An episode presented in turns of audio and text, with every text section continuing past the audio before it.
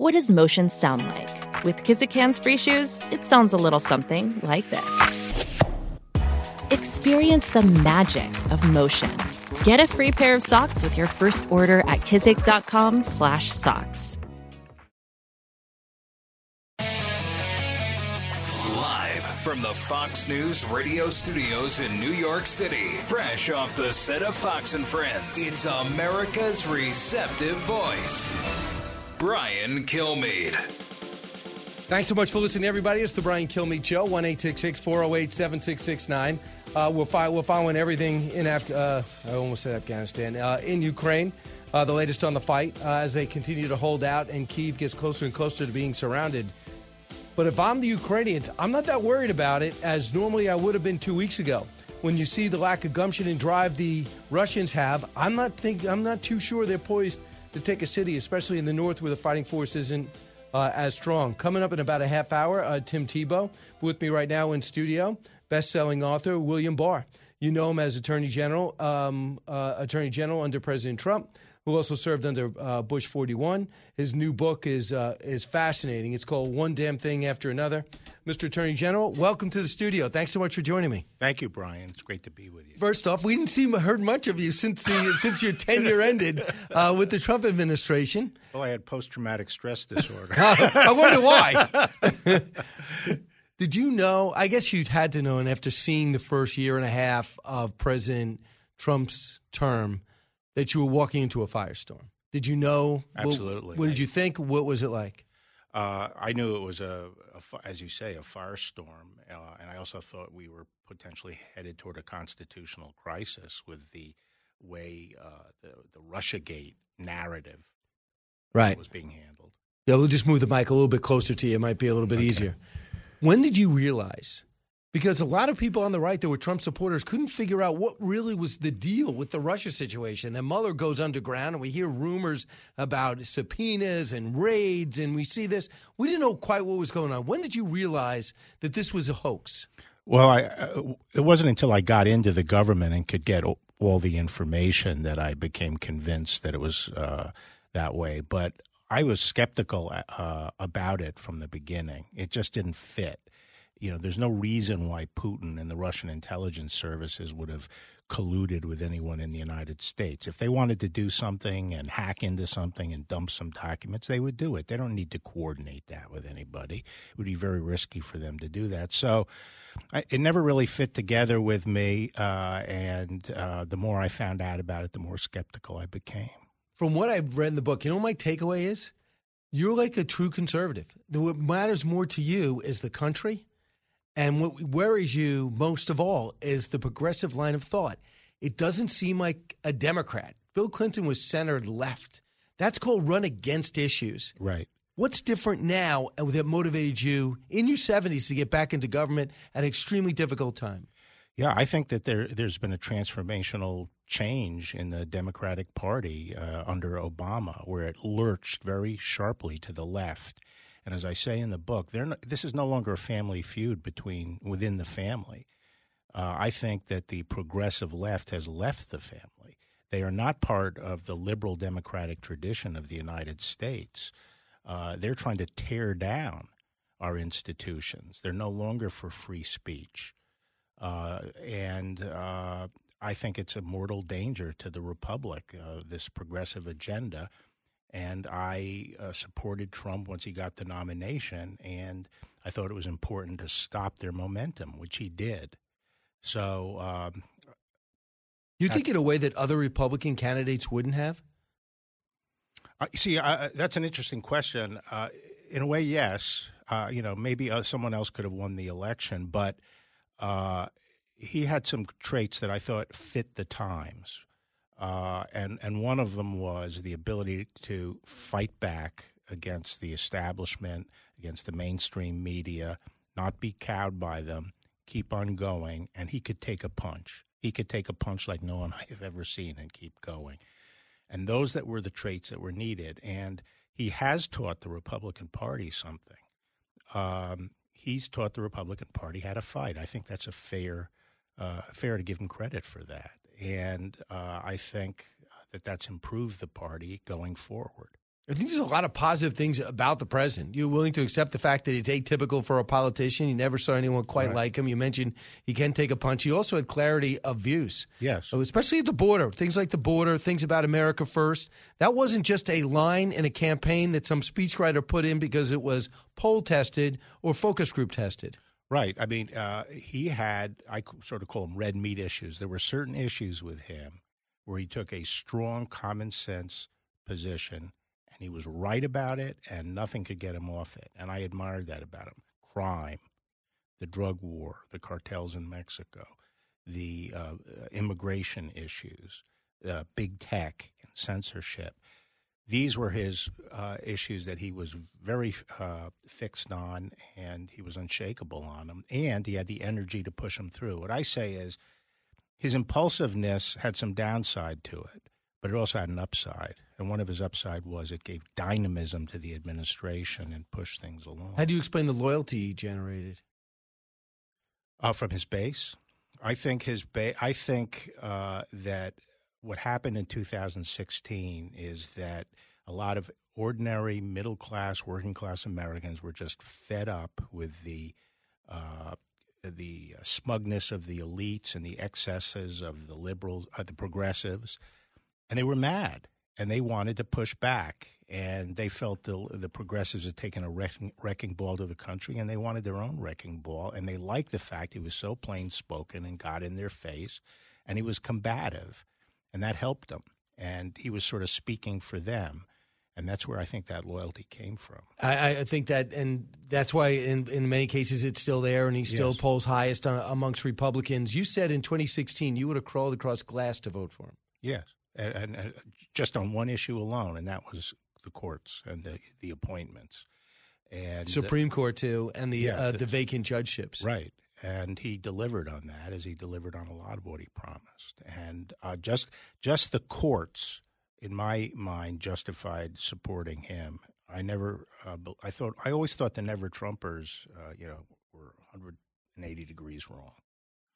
So, how what do you think about the Supreme Court justice pick now? I think they're they're good. You know, over the long haul, haul they're going to be good justices, all of them. Uh, you know, the president has this idea that if he picks somebody, they have to vote the way he thinks from then on in perpetuity. That's not the way it works. he really believes that though too. what, what about Biden's nominee? I don't know uh, much about her, but I think she's going to be, you know, uh, probably more left than Breyer was, more to the left than Stephen. What about the way Breyer was treated at the end? Yeah, I mean, it was pretty. It was pretty harsh. I think he probably would have liked to stay another year, but. Uh, They basically retired him Yeah. without his permission. Right. Have you ever seen anything like that? No. Right. Well, you know, Johnson once negotiated someone off the Supreme Court by offering to make his son the attorney general. So, you Right. know, sometimes these games are played. Uh, I want you to hear uh, a couple of things. We're in the middle of this Russia Ukraine war. Yeah. You saw a lot of the foundation, the Russian hoax, really laid the foundation for something like this to happen because you we could not make any progress and directly deal with Russia because for two years Vladimir Putin was looked at as enemy number one of America Right. and a close confidant of President Trump, which we now know is not true. Right. In what way did that play into what we're seeing now? Because I think it was very clear uh, during our administration, during President Trump's administration, that the main enemy was China uh, over the long term, and that uh, Putin had made it very clear what his red lines were. And what should have happened was an effort to reach some kind of modus vivendi with the Russians, diplomacy, to try to figure out what the framework is for us coexisting with the Russians in Europe going forward. Now, maybe there was a solution, maybe there wasn't, but but but uh, Trump's hands were tied by RussiaGate. If he even met with behind closed doors, or if we tried to negotiate with the Russians, uh, you know, the whole RussiaGate thing would have been used against him. Can you imagine if it was during your term, Afghan we left Afghanistan like this, and during your term, Russia invaded the Ukraine? Right. Been the two biggest disasters. President Trump doesn't know what he's doing. Yeah, of course. Uh, and then Yeah. it's Vladimir, he promised Vladimir Putin in a backdoor room he could have in a backdoor deal he could have Ukraine. Right. Now, you know, one of the things I point out in my book is the media has been the mainstream media has been biased for a long time, and I reminded people how they brought down H.W. Bush. 19 months before the his reelection in 1992, he was at 89 percent popularity, and they used the phony Iraqgate scandal and a number of other things to bring him down, even though we had economic growth for those 19 months. Um, and uh, I remind people of that. But things are much worse today, and that was one of the you know the things that I saw right away when I went back into government. 28 years later, the press had become even more partisan and more rabid, generally speaking. It, tell me if you think this is an honest assessment of why gas prices are so high. Here's President Biden, who, even though we're in the middle of an oil gas crunch and an energy crisis, went to Texas, where so much energy, oil, and gas uh, the industry mm-hmm. thrives and decided to talk about burn pits. But here it was, he answered this one question. The audio is not great, but you can hear it. Cut nine.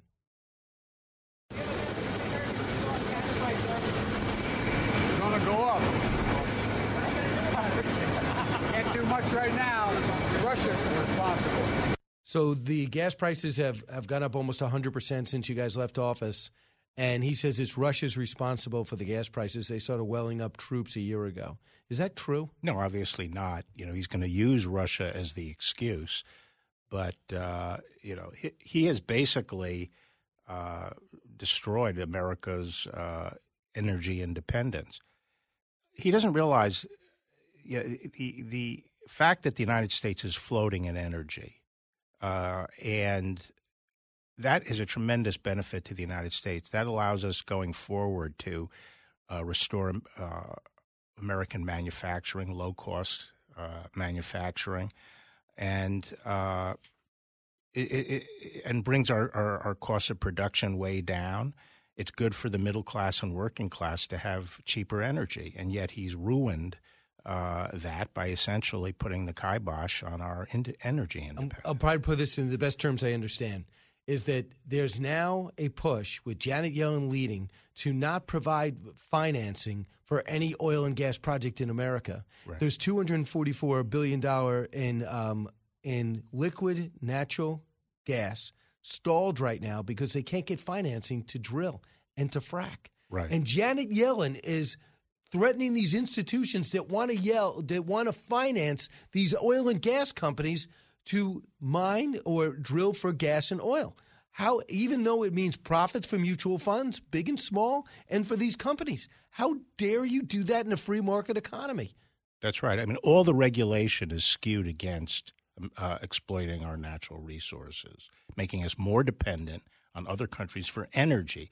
One would have thought we'd learned during COVID how dependence uh, on foreign countries is a dangerous thing. There's nothing more important for our national security than energy independence and our our economy moving forward, and and the price of heating homes and so forth.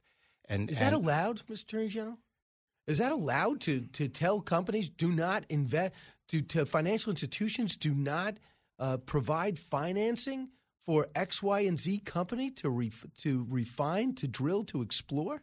Well, they can game the rules and the regulations and the oversight to create such uncertainty in the regulatory regime that you you cannot make investments, and that's the problem. Uh, and and the Obama administration had the same problem. They don't understand that people have to have predictability in right. the regulatory regime to make these huge investments. Same with R and D when it comes to defense. Yes. We can't get our budget together. Uh, the Attorney General stay with me one more segment because his book is out. Uh, it's uh, it's number one, one damn thing after another. Memoirs of an Attorney General. Uh, Bill Barr here. Don't move. You're listening to the Brian Kilmeade Show. Don't go anywhere. Brian Kilmeade will be right back. From the Fox News Podcasts Network. Stay on top of the latest news and information from Fox News. Listen and download the Fox News Hourly Update on your time. The trending stories you need anytime you want it. Listen and download now by going to foxnewspodcasts.com. Out of the gates and ready to go. Hey, it's Hutton Withrow. Hot Mic is here on the Outkick Network. We've got your afternoon covered with the latest sports discussion, and it's available wherever you find your audio. Daily analysis and news. He is hot. I am Mike. Actually, my name is Chad. His name is Jonathan, but you get the picture. We're going to bring it every single day. Whatever you want to call us, we'll respond to. We just want you to respond to what we're dishing out every day. And while you're here, we hope you subscribe to the podcast, like, subscribe, and share.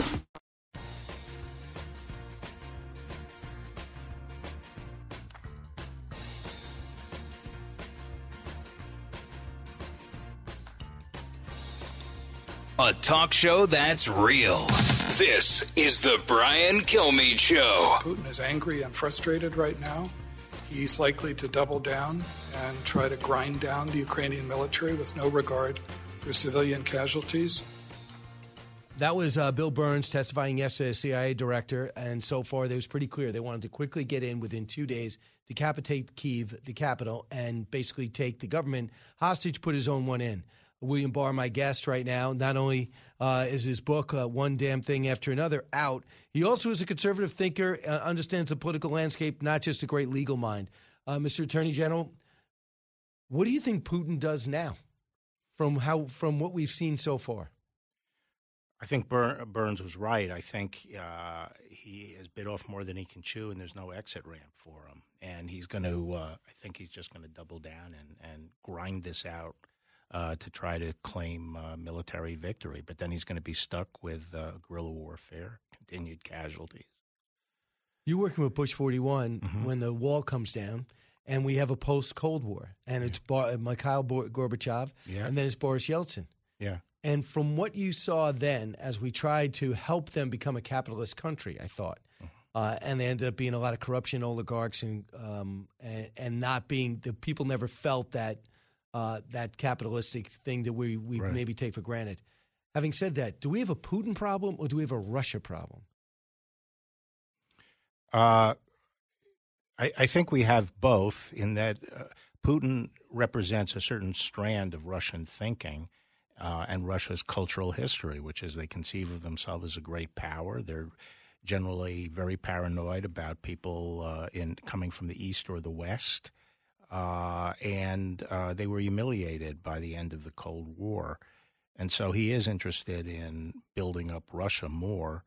Uh, and I think that's why he has broad support in Russia. But I think that's going to evaporate because I think they have had it. The Russian people have had enough of a taste of sort of the Western style of life that they're not going to like what they see when they're being strangled economically. This MiG situation you says is indicative of what? The fact that we can't get 29 outdated uh, 1980s MiGs into the Ukrainian, the country of Ukraine, or struggling to, is indicative of what? Indicative of what? I think it was a major mistake by by Biden not to put those uh, plane and other planes and other hardware in earlier. We knew what was he knew what was coming. He knew that he was facing a potential invasion of Ukraine. He by told Russia. everybody. right? And yet, the only way to deter that would have been to flood in lethal aid, including planes. Uh, now we're in the middle of the war.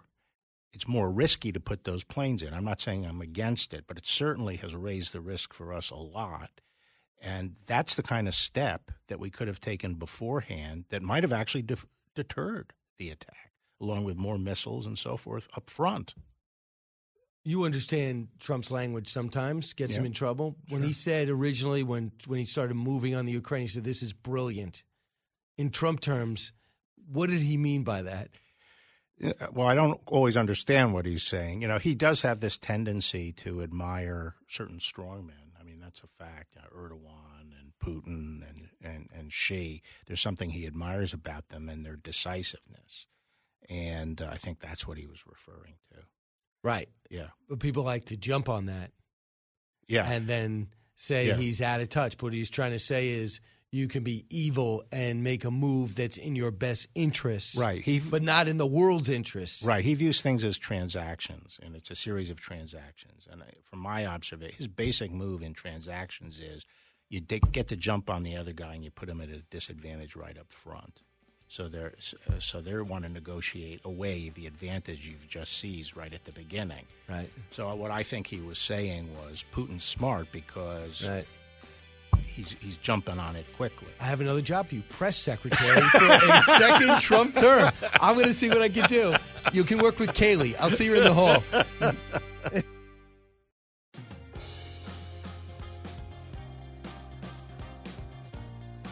A radio show like no other. It's Brian Kilmeade. What they're doing with this bill is even amo- even amid the torrential downpour of nonsense that we get from these people, it manages to stand out because what we know about them is look, the left they're they're very they're, they have no integrity. They're, they're liars. They're also good at branding. So they've they've taken this bill and branded it the "Don't Say Gay" bill. when not only does the bill not do that, it, the bill doesn't even mention the word gay anywhere in it.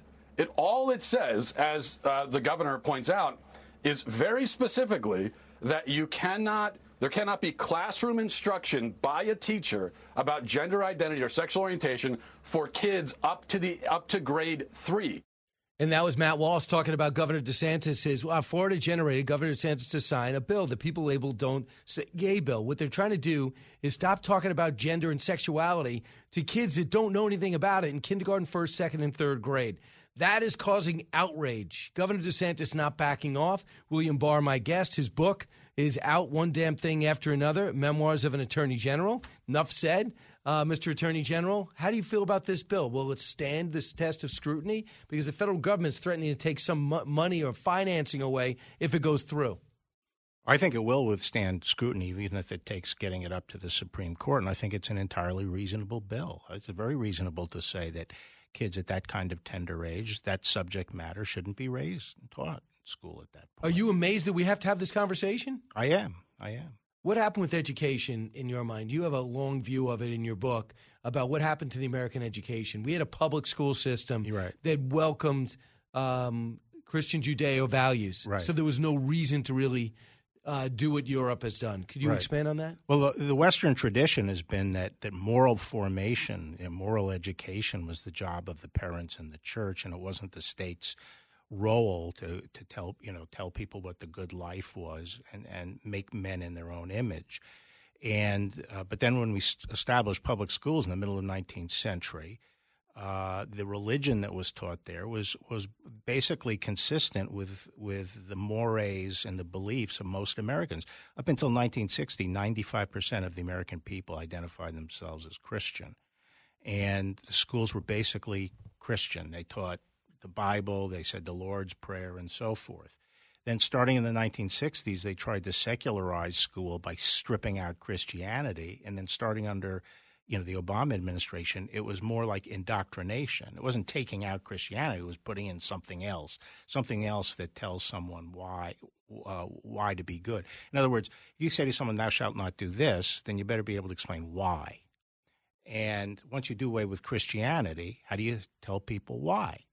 They started affirmatively putting in ideology, alternative ideology like critical race theory or transgenderism and things like that. Some anti-American views. right, anti-American views, uh, and so the the state doesn't have any business doing that. The state doesn't have any business. And you know what's we- weird is you know the original settlers in the United States ran away from uh, England because of religious liberty. But how does the how did the English run uh, school? Choice.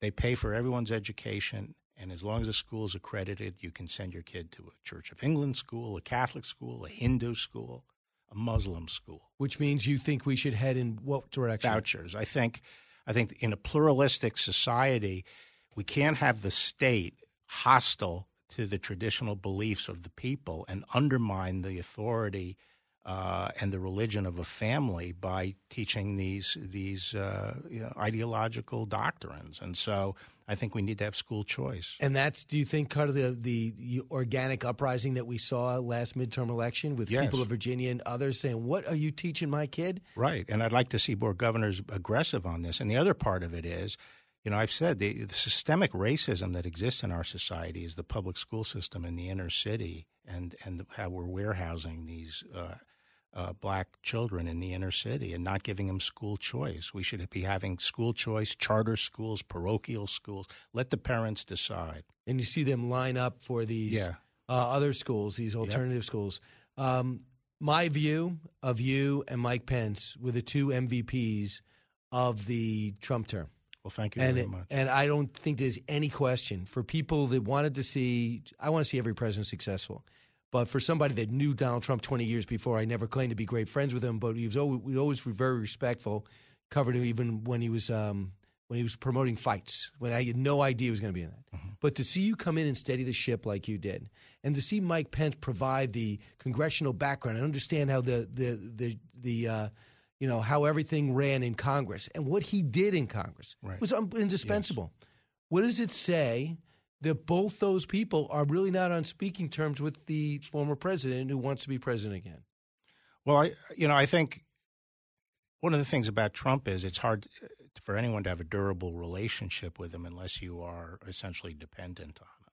I can't think of anybody that's lasted very long in any relationship with him who's an independent person, and uh, I think that speaks to him.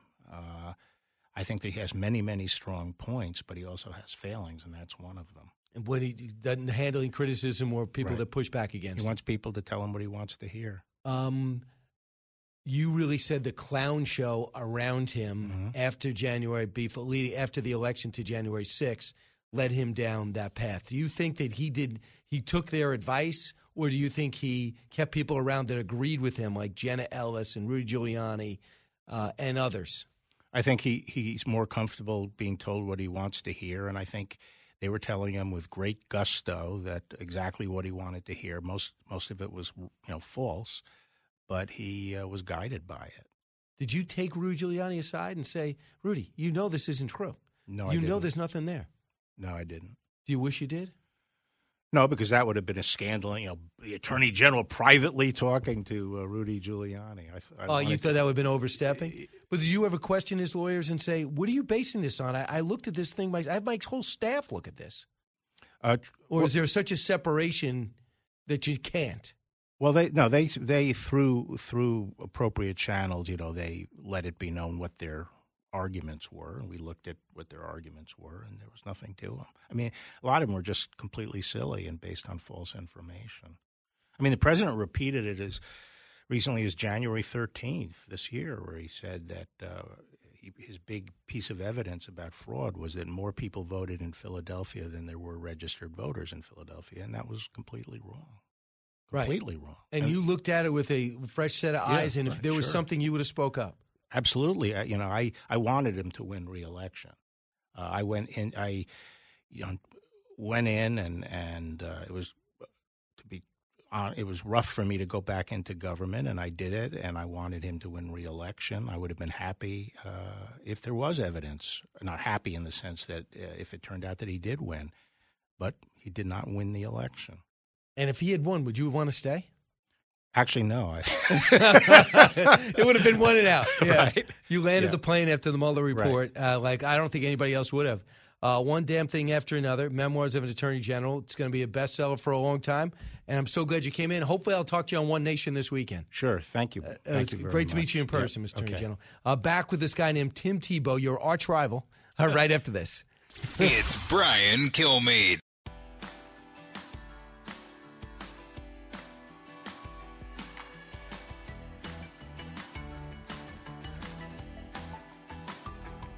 The more you listen, the more you'll know. It's Brian Kilmeade. Welcome back, everyone. Brian Kilmeade Show with me in studio. If you're watching Fox Nation, you see it. Tim Tebow. It's so great to see you, Tim, in person. Your book is excellent. Mission Possible. Go create a life that counts. Uh, baseball player, football player, Heisman Trophy winner, now broadcaster. uh, but we're not necessarily talking about that. Before we get into the heart of the book, your reaction to Russell Wilson be going to the Broncos. Honestly, I, I, I gotta say, I'm kind of excited about it. I, I still, I think I'm a little bit biased, but I, I, I just think Bronco fans are awesome. I, I can't tell you how much I loved my time there, and The last think, thing you did is win a playoff. Well, the second to last thing you did yeah, is win a playoff game. and then we lost to Brady, so that was the last thing I did there. But it was such a special couple of years being there with the Bronco fans, and I still love them. To be honest with you, I think they're incredible fans, and I think Russell going there, I think it's going to bring a lot of life. I think they have a lot of talent there. I think they're going to be really good, and also. I'm excited about that division. That's going to be crazy good. Right. Like, are you kidding? You have the Chiefs. I think. I think um, the Raiders Raiders, are gonna going to be be, a lot better. Um, you know, Josh there now. That's going to be fascinating, and that's who drafted me too. And so that's going to be really interesting. And then you know the the, the Chargers. Obviously, they've gotten so much better. So right. be pretty interesting. If they didn't bring in Peyton Manning, you think that was your job?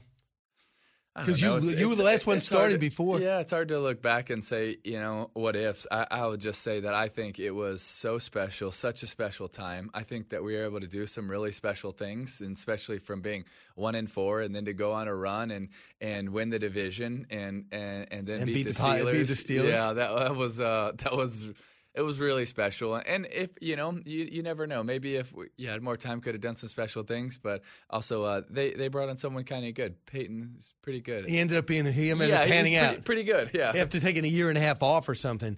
Uh, so was interesting. I, I'm reading the intro to your book, and by the way, I, I loved you had to write about a book. You've had a lot of success in your life, but you don't pull punches when it doesn't work. I remember you writing about you.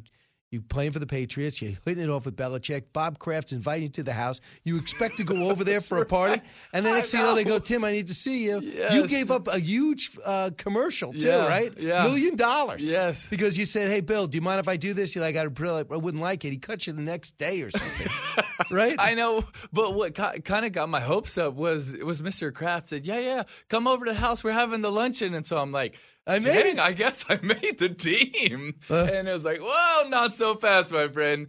Uh, what happens? You're fired." So, a football player, baseball player, broadcaster, and I, he said, find a mission. I'm thinking to myself on surface, okay, that's his mission. He found broadcasting after. He goes, that's not it. That's what I do for a living. That's right. But you found a mission, and your mission happened to you because you saw tragedy in front of you. Yes. And that tragedy was this little boy with two feet born on backwards. Yes. Nothing to do with his fault, not his fault. Yes. But his life was was almost over before it began. It was is because he was viewed as a throwaway. Because where he lived, they they viewed him as cursed, as less than, as insignificant.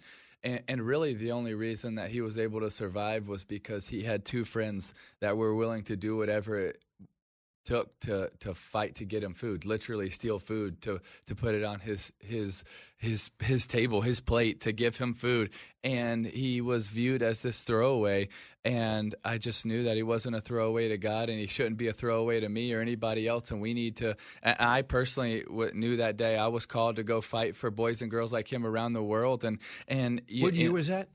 that was when i was 15 years old yeah and um and So, it- no one knew who you were then. nobody. Um, and um, it was something that I, I knew that was my mission. I didn't know exactly what it looked like. I didn't know exactly what I was supposed to do, but I knew it was around this. It was based on this. And I think there's probably a lot of people that are thinking, well, what exactly is my mission? I've never had that encounter. And I would say, yeah, I, I don't know exactly what your mission is, but have your eyes ever been open to a need, to a problem, to a hurting person? And has your heart ever been pricked to want to go do something? If so, that that might be God saying, "Hey, go start to meet this need." And you might not know exactly what it looks like. You might not know exactly the end goal or how the twists and the turns in it, but it's got to also start with action.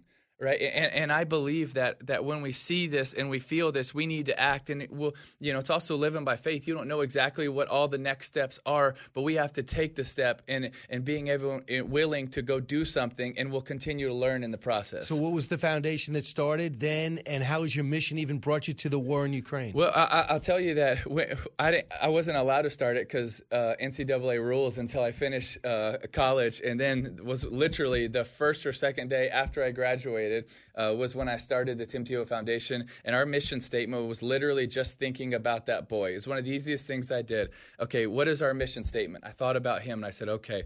It's to bring faith, hope, and love to those needing a brighter day in their darkest hour of need. Because I, what does that boy need? He needs faith, open love because he is in his darkest hour of need. He is a throwaway and he needs help and he urgently needs help. And so that was our mission statement. And it started with orphans and it started with special needs and then it led into hospitals and it then ultimately led into more in the fight against human trafficking and growing and growing. And, um, and and it's been something that has developed and developed throughout the years because we didn't know exactly at first what it looked like, but God has continued to show us as we've gone. and now the Ukraine war starts, and you're not a bystander. What are you doing? Well, um, we we've been able to, to serve in the Ukraine for, for several years, especially through um, our Night to Shine host churches. Which Night to Shine is a worldwide prom for people with special needs, and there's been many churches in Ukraine that have hosted and partnered with us in that, and loving the special needs community. And so, um, you know, when all of this happened, and we're communicating with our host churches and our host partners that take care of orphans and special needs kids, it's what do you what do you need? How can we help? How can we support? And I'll tell you that we think that that that we're supporting and maybe we are a little bit but I'll tell you they're inspiring us more than we could ever do for them the heroes that we have that we have seen that we have talked to that we have partnered with that we have watched they're not everyday heroes And they're great courage, right? heroes. This is great courage. crazy courage it is incredible to watch i mean the, you know, because of the time difference, our team's getting up super early in the middle of the night to talk to them first thing in the morning so they can figure out in the day w- what do they need, how can we support, how can we get them to safety, and then working with, you know, different partners um, l- like Lifesong and trying to get safe homes ready in, in Poland. So you got to find out where the Russian troops are, where the roads Yeah, are. there, there's so many different things. We're grateful for so many partners that are working on different parts of this. But but what what they say is, hey, you know, we, we know bombs are going off around us, but we know God's in control. And this is exactly where we're supposed to be. And so many have had the chance when they've taken groups out to stay out. And yet, so many of our- partners go right back in to serve and to continue to help. And I'll tell you what, it, it really is true courage and true heroism. Tim Tebow's book is called Mission Possible. If people want to help you out with the foundation and find out their mission, where do they go? Uh, TimTebowFoundation.org. Gotcha. Now, you uh, win the Heisman. Uh, a sophomore, right? Yes, sir. Sophomore. You win the Heisman as sophomore. You you win a playoff game, shock the world, and beat the Pittsburgh Steelers. You also, uh, for two years, you're making your way through the minor leagues. You almost made it as a tight end in this league too. You've had uh, unbelievable success, international fame. How does that compare to this? To what you're doing with your foundation? How does that success in sports compare? It doesn't compare. Not at all. Doesn't doesn't mean anything. Uh, Brian, I, th- I think the thing that um, the world is going to tell us, and it has, and, and even at times I bought into it, unfortunately, is that we need to strive for money, fame, and power, and that it's going to be rewarding. And the more of that you get, the the more identity, the stronger identity, the the more you're going to have. And I just don't believe it. I, I think God's economy is different. I believe the more you give, the more you actually have.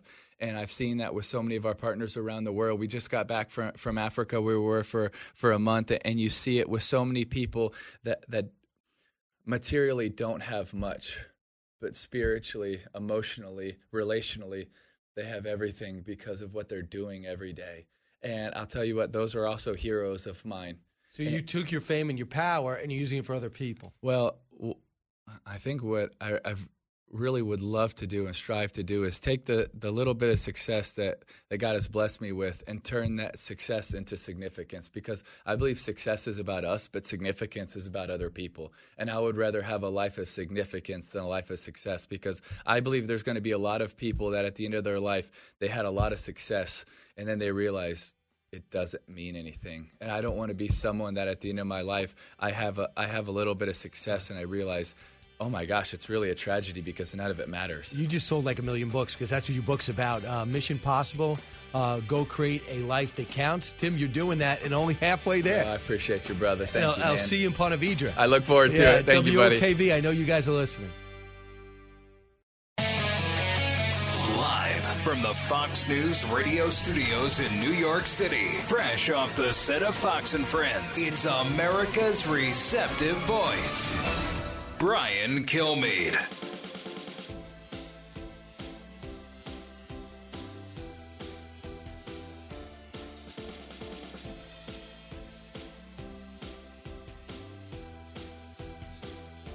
Thanks so much for listening, everybody. It's the Brian Kilmeade Show coming to you uh, from New York, heard around the country, heard around the world, and hopefully in Ukraine. Dr. Oz standing by, wants to be the next senator, certainly get the nomination in Pennsylvania, and uh, Rich Lowry from the National Review. So let's get to the big three. Now, with the stories you need to know, it's Brian's Big Three. Number three. We're out bargaining with madmen, whether it's in Iran, whether it's in Venezuela. Russia is sitting down at the table with us. When you deal with madmen, when you spend that much time with madmen, not only is it a bad look, you have the potential to become one yourself. That's Rick Perry, former Secretary of Energy, longtime governor of Texas. The ripple effects of a reboot on a new Iran deal already extracting a huge price for American on energy security and with our allies. Number two. We're banning all imports of Russian oil and gas and energy. That means Russian oil will no longer be acceptable at U.S. ports, and the American people will deal another powerful blow to Putin's war machine. Energy, an overdue American ban of Russian oil and gas. Will President Biden blame Putin? He goes, goes ahead and blames Putin for the outrageously high gas prices, hurting every sector of American life. He's doing that. Will facts get in the way of that? I hope so. We have to make a non political decision to drill here at home like we never have before. Number one. To be or not to be, you know this Shakespeare question. this question could be about Ukraine, but not anymore, because it is obvious that the answer is to be. Uh, that is the interpretation of President Zelensky addressing a joint House of Parliament yesterday. He got a standing ovation as he quoted Churchill and really inspired that nation like he did ours. The fight, the heartless brutality is on display as desperate Ukrainian fights are uh, fights are over are fighting the overrated, immoral Russian army who are trying to shut down a country that simply despises them. We will bring you the latest, and we understand the latest is they're trying to circle the capital city and try to decapitate the uh, the, the current government, and I wish they got the message 14 days in. I don't think that's going to happen, nor do I think they have the guts to do it.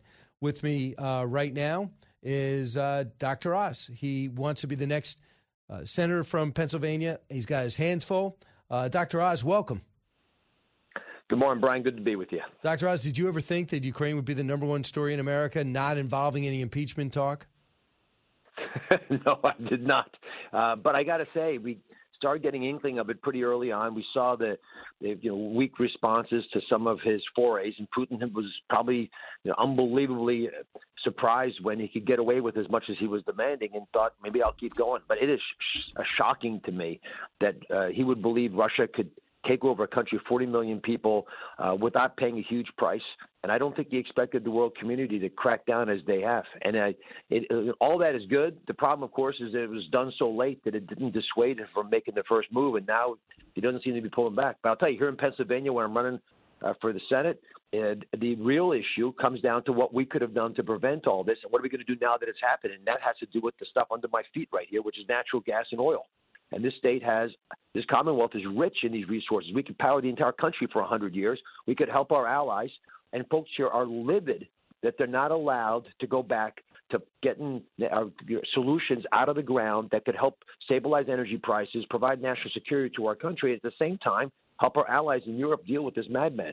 So here's what Jen Psaki said when people say drill more at home. Cut 18. Let me give you an example.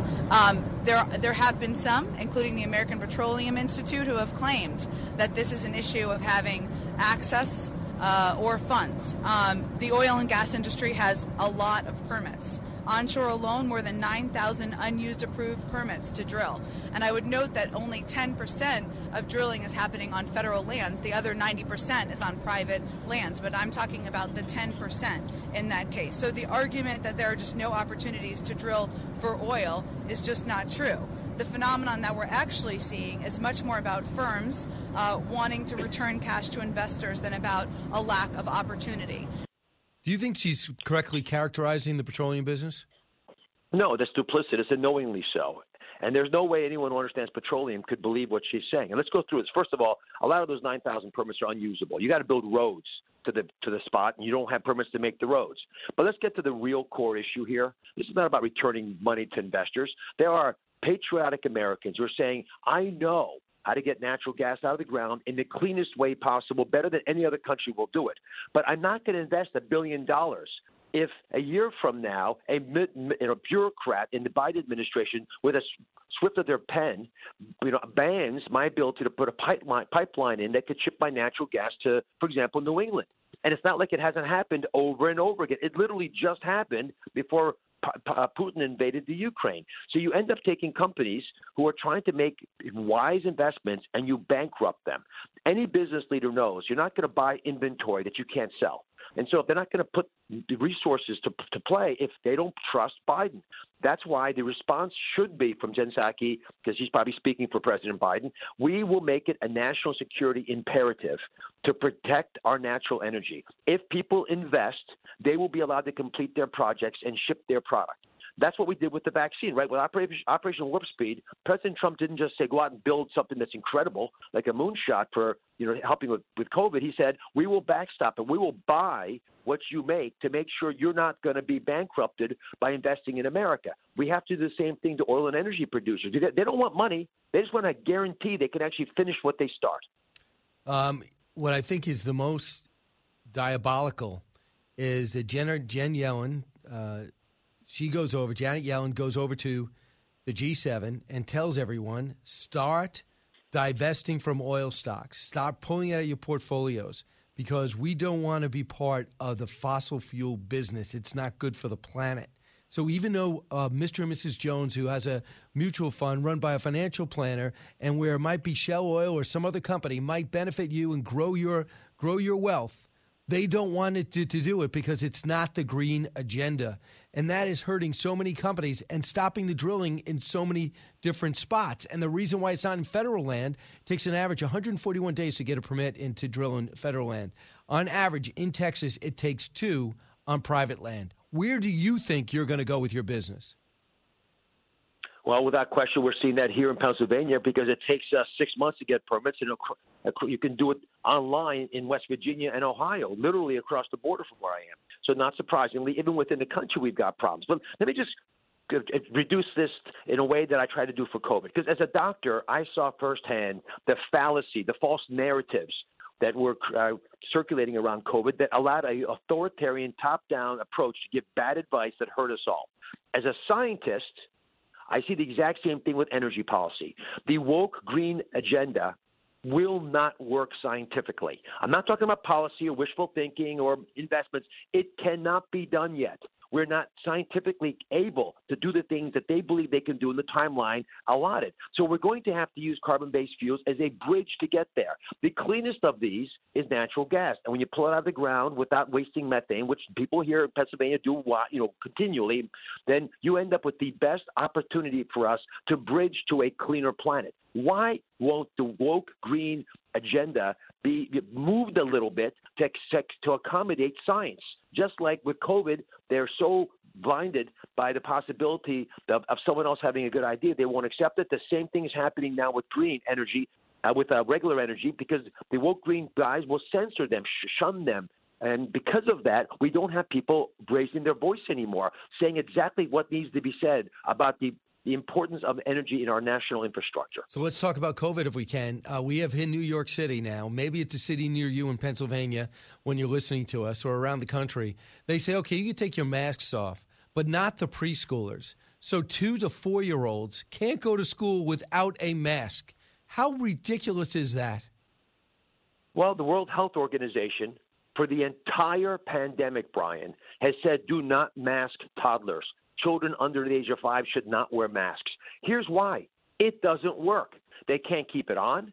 Uh, they can't. They get slobber all over it. It doesn't work. The masks don't fit anyway. It probably doesn't matter because young children don't seem to have much of a problem with COVID, but they definitely are paying a price. And we have more data from yesterday, again showing children are developing uh, more and more problems. They can't speak because they don't see the teacher's mouth move. Uh, they feel scared of each other. They've got masks that blind them from being with each other. They, if they had glasses, which 5% of children do, they can't read because they fog up all the time. The parents don't have to wear masks. The parents are at risk.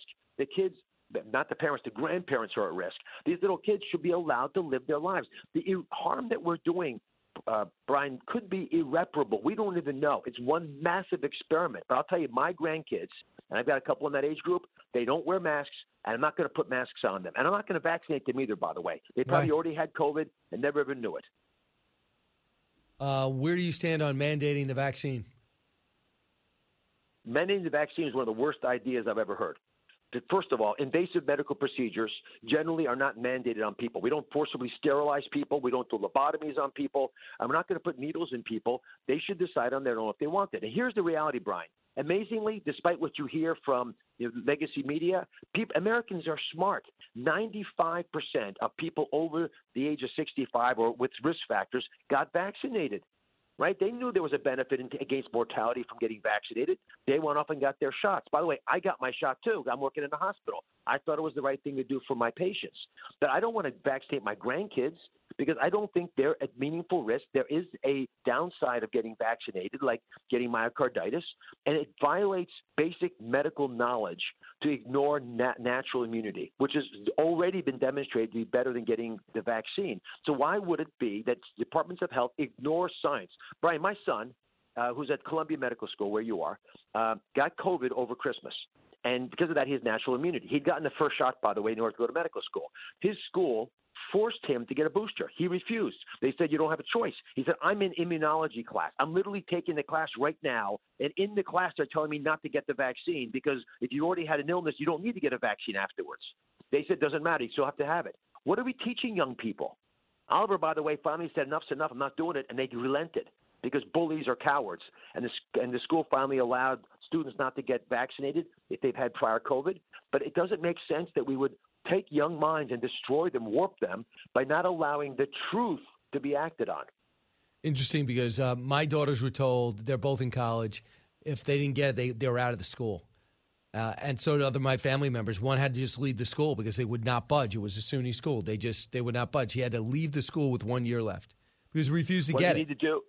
Yeah, but I, here's what I did with, with Oliver. We wrote letters to. We had doc, doc, respected doctors in in uh, virology and infectious disease write letters saying it was wrong, not like an optional. It was wrong for him to get a vaccine if he'd already had the illness. And eventually they relented. You should do the same with your family. In fact, everyone listening now, if we don't push back, Brian, and this is what I've been saying to my audience, we do these big town halls across the Commonwealth of Pennsylvania. I had they had 400 people last night, and I tell people just my one request: say what you see. Don't back down. If we do, we'll continue to lose the culture war. You know, we're bringing for Republicans, we're bringing index cards to knife fights. Don't go in there with little efficiency arguments. Go in there with a big, bold statement that we, as conservatives, believe in the following realities. We're not going to let you put needles into our body just because you think it's a good idea. There has to be a good scientific reason that makes so much sense to me and my doctor that we want it to happen. And Republicans get vaccinated when we need to. We don't get vaccinated just because someone tells us to. And that's the difference, I think. And, you know, this goes to a deeper reality that I'm identifying and that you probably are aware of. But for all the, everyone out there, they, you know, the Republicans care about fixing. We care about fixing stuff. Democrats care about caring. So the optics of doing something that works, but not actually the reality of benefiting us. Like when Yellen's not Yellen, uh, uh, uh, our press secretary says, uh, you know, you, you, you have nine thousand wells. When, when Biden said that, that's not truthful. Right, and for example, if you're a true leader, it's Zelensky. Uh, you know, and it's Poroshenko. They have rivals. They're in be, they're at war. Put it aside. What's best for the country? The president should be like Joe Manchin. Hey, listen, uh, a lot of the green support that I got put me in office, but right now I got I'm I'm president of the entire country. I'm going to put that behind, and for the short term, I'm going to drill and maybe pour more money into R and D when it comes to renewables. But that's not lead. The president's not showing leadership. He's still trying to get uh, political gain in a time in which he should just be leading. So, Dr. Oz, I'm seeing a Fox News uh, Georgia uh, GOP poll. It has you uh, here on between March, taken between March 2nd and March 6th, has you trailing Dave McCormick by 24-15. How do you how do you close that gap? I don't think it's the real gap. We have our own internal data, uh, but it's definitely a closer race. In part because they poured tens of millions of dollars into the race, and so we, we're going to stay on our path. Uh, we put more money, obviously, into getting our message out, which will help us. And we also have blown up these town halls that we're going to barnstorming across this wonderful Commonwealth so people can hear the voice uh, right from me of what we're going to do when we're in the U.S. Senate. I'm very confident. And we have a, a ton of energy on the ground. And the polls, if you look at them, let's be clear about this, you literally can find everyone in every spot on the ballot because there's so many with so many different results. I'm sort of amazed by that. But I, if I had to handicap this right now, um, everyone that you know, McCormick and I for sure, for sure are within a point or two of each other. Mart, uh, May 17th today, it's going to be a sprint. One thing I hear, Dr. Oz, is your, your town halls and your meetings are like no other. You have no notes. You walk out there and you just take all questions. You, you talk off the top of your head. Not many people can do that. Well, you know, doing television, and as you, as you know, uh, for all those years, you get comfortable thinking on your feet. Uh, I'm looking forward to the debates where that'll come in handy. But most importantly, you've got to be able to explain to people who are watching, voters, fans, patients, why this matters to them and why they have agency over their future. No one wants to be a victim. And we as Republicans have been too quiet for too long. There are major decisions that have impacted our country, like we're witnessing with this uh, catastrophe in the Ukraine, that, that we have to have ownership over. And if we don't say what we see, then we get pushed to the side. I hear you. Dr. Oz, always great talking to you. Best of luck uh, in the sprint to May 17th. God bless. You got it. Uh, when we come back, your calls, 1 408 7669. Then Rich Lowry, put in perspective. We also have the latest from the battlefield. This is the Brian Kilmeade Show. You're with Brian Kilmeade.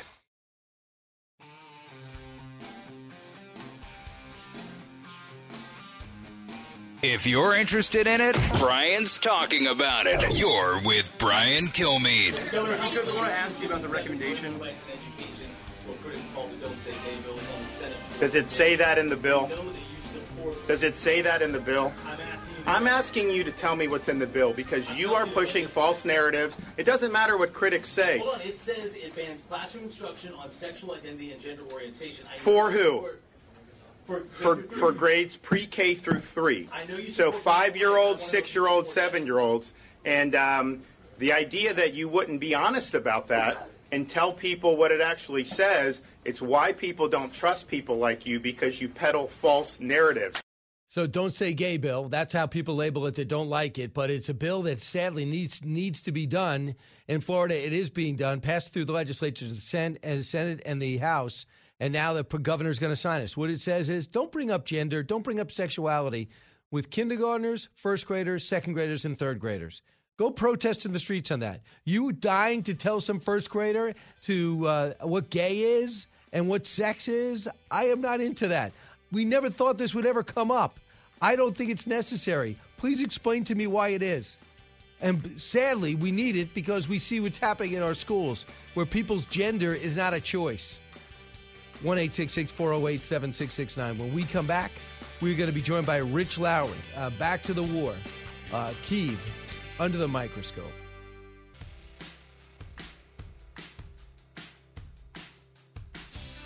Radio that makes you think. This is the Brian Kilmeade Show. And today he committed two grievous errors, terrible mistakes. He said no to Poland and yes to the Green New Deal. When he said no, and in essence has thrown up all these roadblocks to getting Poland to transfer their fighter jets to Ukraine, what's he thinking? Shouldn't we be helping the Ukrainians to defend themselves? He should have said to Poland, to the United States, and to NATO, figure it out, find a way, get it done. And as for the Green New Deal people, all his policies have been aimed at appeasing the Green New Deal movement in America, which means, of course, less production of fossil fuels. Ari Fleischer weighing in last night on what he sees of this MiG deal. Essentially, Poland said, "I get some MiGs. I can't give you it all. It is my Navy. I ordered some uh, planes from uh, from America. They're not going to come until 23, 24. So if America could just help me out here, uh, I could give you our MiGs. Ukraine, you're in a bad situation." So all of a sudden they get cold feet on the whole thing about selling, having Ukrainian pilots show up in Poland and fly them out. They say, would that be something that would be provocative to Russia and they might bomb Poland? So Poland takes the MiGs and puts them in NATO at Ramstein Air Base, a NATO air base. And NATO says, what are you doing? Why are you doing this? That's going to be viewed as provocative. So right now, the Ukrainians literally holding on for their collective lives with 50 children that they know of dead in their capital city they're waiting for some type of air cover in an airfield that is protected, and they can't get 1980s fighter jets. It's pathetic that they had to it had to come to this. With me right now is Rich Lowry, editor of National Review, author of The Case for Nationalism. Rich, can you believe we're in this conundrum?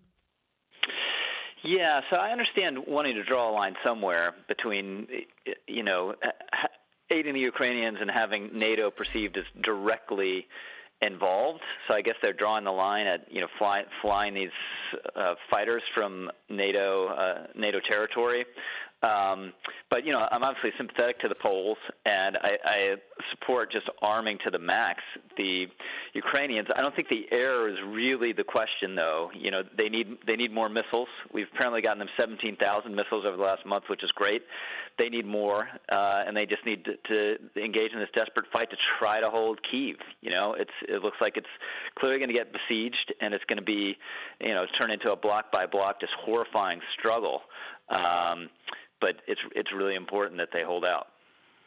Here is uh, President Zelensky addressing Parliament yesterday in England. Cut one. We will fight till the end at sea, in the air. We will continue fighting for our land, whatever the cost. We will fight in the forests, in the fields, on the shores, in the streets. Best of all to Ukraine and uh, to the United Kingdom. Motivating to, to see him deliver that uh, and then to get a standing ovation. I heard he was very motivational on Saturday, dealing with a bipartisan group of Congress on a Zoom call. Uh, we know that uh, what he's done already around the world uh, with the European Union. Basically, they want to rush together their admission into the EU. Where's this heading, Rich?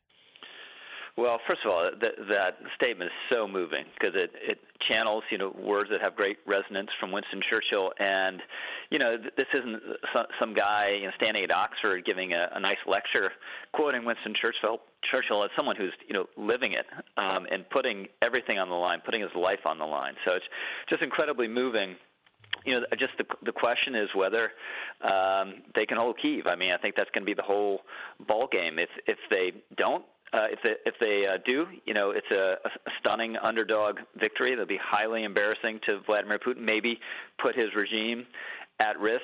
If they don't, you know, we're going to a guerrilla war that will be uh, extremely painful for everyone. Um, and I think Putin at that point will think, well, I have the whip, hand. I've taken Kiev.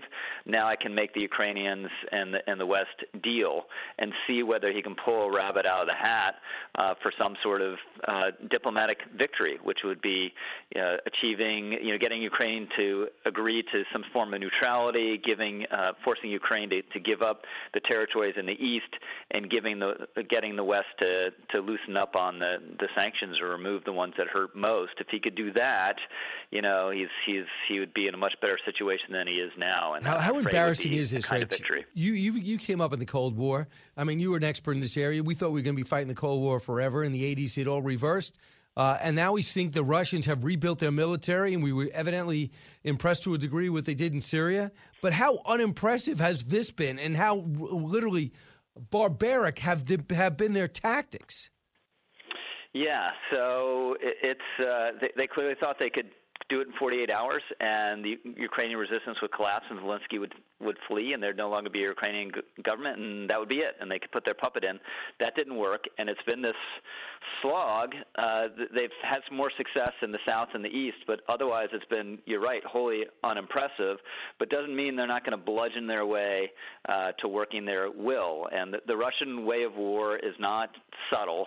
You know, it, it involves a lot of artillery and a lot of rockets, and not caring particularly about civilian casualties or reducing a city to rubble. And that's that's what we're seeing. And I just fear it is going to prevail over time, just just uh, out of sheer quantity, um, if if not tactical genius or, or brilliance, just but, but sheer fa- firepower and sheer quantity. If they got to get out of their armored vehicles and fight block to block. I, I don't see them being successful. I, I, I don't see it working. And meanwhile, what kind of resources they have to put into Kiev that's going to release the pressure in other areas of the country. Kherson is the only town they've taken, and there's already yeah. Ukrainian protests in that town.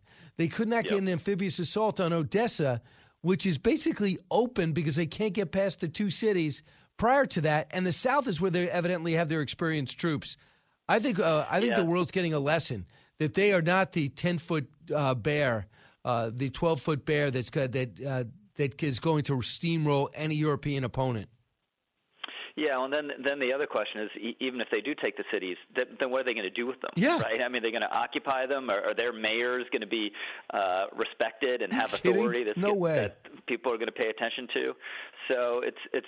I, I think the the uh, the exit would be you take Kiev, you, you say we've achieved our military objective, and now let's cut a favorable deal. That's what Putin's got to try to do. But holding Ukraine, you know, forever, it's it's not going to happen. Right. Uh, and by the way, for a KGB guy who prides himself on intelligence, to not know that Ukraine was not going to greet them in any area of the country, did not know the resentment build up since 2014, is criminal. It also shows how insulated he probably, probably is. Bill Burns was in, on Capitol Hill yesterday to talk about the fight, Vladimir Putin's mindset, and what China might be thinking. Listen to this, cut eight. I think the President Xi and the Chinese leadership are a little bit unsettled by what they're seeing in Ukraine. They did not anticipate uh, the, the significant difficulties the Russians were going to run into. I think they're unsettled by the reputational damage that can come by their close association with President Putin. I, I assume he's speaking as somebody without opinion, with some intelligence behind that. Yeah. But I think that is logical for the Chinese to say this isn't going well. They're, Russia is a, more of a pariah state than ever. Do we really want to be their only friend? Yeah, so China obviously this is a test case for them on whether they can take Taiwan and how how it would go if they tried, and it it can't be encouraging. Now there are lots of differences between Ukraine and and Taiwan, but Taiwan, you would think, would be even a harder military nut to crack. You know, Putin could surround Ukraine with 200,000 forces just miles away from the border and just move into this neighboring country. Uh, China would have this enormous uh, amphibious feat they'd have to pull off, the, the greatest, uh, most complicated amphibious operation ever to take Taiwan. So they're they're taking notes, and and hopefully their their notes tell them, well, this is not something we want to try, at least not any anytime soon. The nightmare scenario would be a lightning strike uh, by Putin, takes Ukraine, uh, Europe's divided, he plays no serious price, and then you got to think, okay, China could move, you know, next two, three years against Taiwan. Ho- hopefully, at the very least, it's moved that timetable back and given us more time. True. Now, we saw Russian oil get banned from our shores within 45 days. It's got to stop. That's 670 barrels a day. It's pretty significant. They say it's only between three and seven percent of our arsenal. However, for we are Russia's number one customer. UK says they're going to begin to do the same thing, and and what uh, the, even though the Europeans are highly uh, uh, subjected to Russian gas and oil, they're going to look to do the same thing if it doesn't get shut off first. I could not believe, and I should not have been surprised, that in this time when you need leadership, leadership, and Zelensky is a perfect example of that, instead of providing leadership and saying, in this time, I'm going to have to push back against my renewable agenda, my green agenda, and start drilling here at home, like of all people, Thomas Friedman wrote about today in the New York Times. Listen closely to what President Biden does. He answered one question, clearly looking at high gas prices, and goes knows exactly who to blame. Cut nine. Gonna go up.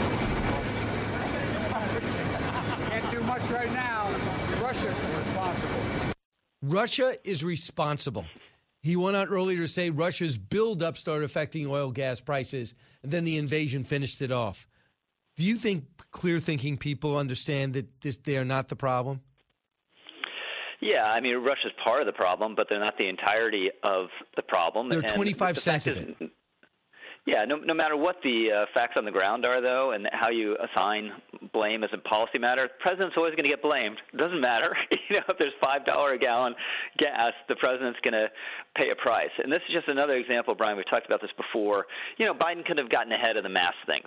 Clearly, the the, the masks were going to fall away in all these Democratic states. He he could have you know been a couple weeks ahead of that and maybe created a different political impression with people, and he could have done the same thing here. He could have said, you know what, and this time, uh, I realize I still believe in this climate agenda, but it, it's there. There are more important things and urgent things right now. And instead of begging the Saudis to pump more, we're going to uh, create jobs here at home and and pump our own gas and oil and build the infrastructure and the pipelines we need and do the federal leasing that we need. And people might have said, oh, you know, he, he's not as left wing as I thought. You know, he's willing to adjust to circumstances and deal with something that, that we really care about. But he, he won't do it. He just hasn't done it on anything. But not only that, he's lying, saying that I gave you all these leases, 9,000 leases, you're not drilling on it. That's not telling the truth.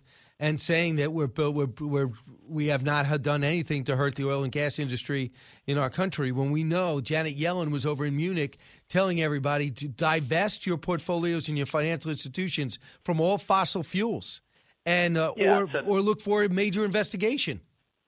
Yeah, I mean the the whole agenda is is based on making it impossible to uh, have the certainty to invest in the things you need to, to to drill and to frack. And these aren't operations you know you start in a day and end in a day. They're major investments that you need to be able to count on to pay off over time.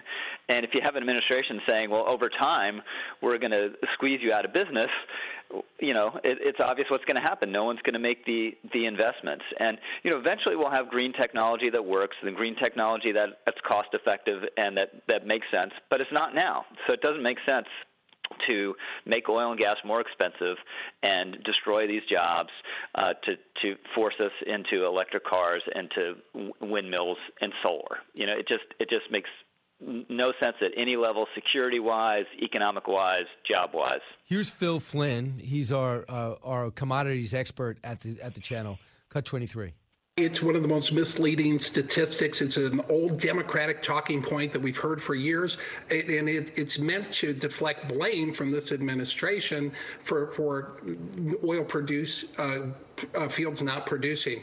Bottom line here is we to hear from the oil industry after Jen Psaki said that. They came back and said, listen, the reason why we're not drilling is some of those those wells are dry. Some of them it's because you've increased royalty rates to the level where it wouldn't be profitable to drill. And we have a relative uncertainty about the regulatory environment going forward. You know, for example, if we decide to drill on land, we might not be able to move that oil if you decide to kill that pipeline over there, uh, like you did the Keystone pipeline, threatening to do potentially on the, the, the Dakota Access Pipeline. So this is creating an uncertainty and holding back. But even with that, the percentage of people drilling on federal land today, as a percentage, is as high as it's ever been on federal land, and plus on federal land, takes 141 days on average. In the in Texas, they say it takes two to get a permit. Yeah, I mean the, the bizarre thing here is that we're basically the way new technology has kind of opened up new reserves that we weren't aware of or that were, were locked up um, previously makes us basically like the, the Saudi Arabia of oil and gas, and, and and we just won't pump and drill. It's it's crazy, and and also you know carbon emissions are fungible. So if we're not drilling it you know here at home and then begging the Saudis to drill it so it can be used, that's still carbon emissions. You know, it's not as though it doesn't count because because it comes from Saudi oil. So th- this is this is senseless. And again, I support do research and development uh, in terms of, of green energy. Try to create you know new new means of storage and and and better batteries and all that. That's great. But in the meantime, don't screw over ordinary people who are paying the highest price when uh, f- fuel prices are high. It's, uh, Rich, it, I, just want no to see sense. a leader. Just be a leader. Do what's right Mm-hmm. for the country. Buck your own party. Do what Joe Manchin's saying to do. There's six so Democratic congressmen and women in Texas who wrote a letter to start drilling more here.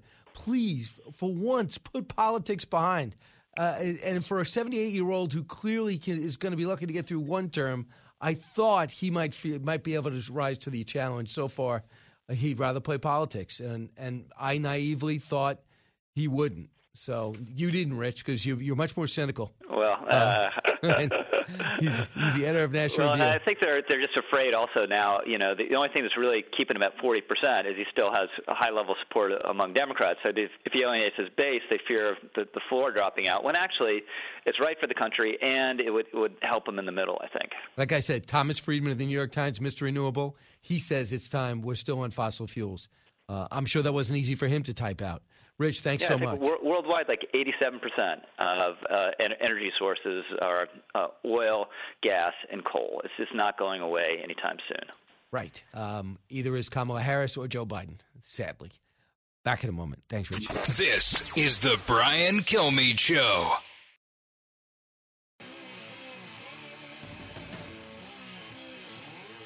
Breaking news, unique opinions. Hear it all on the Brian Kilmeade Show. Today, the average gas price in America hit an all time record high of over $4 per gallon. Okay, that stings, but a clean conscience is worth a buck or two. I'm willing to pay $4 a gallon. Hell, I'll pay $15 a gallon because I drive a Tesla.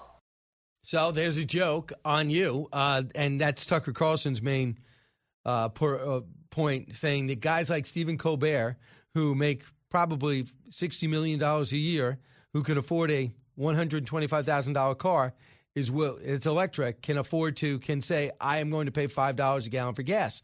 Most people, I think six out of 10 are living paycheck to paycheck. There's a lot of people, and I live that life, whose paycheck is spent before they get it who have to pick what bill not to pay. And now all of a sudden that's happening. First, we had the supply chain issue, we couldn't get it. Now we have the inflation issue, which shows it's so expensive. Then we have rising gas prices. Now we have record high gas prices, which are only going to rocket up. And instead of taking responsibility for it, or saying or doing everything to, to get those prices down, you're saying, well, it's your patriotic duty to pay more. So that to me, Stephen Colbert is tone deaf. But what does he care? He has an audience and the left wing audience who just loves anti Trump stuff uh, and anything Joe Biden likes to do. So they're not necessarily discernible. Not like the Jay Leno audience who really got comedy on both sides.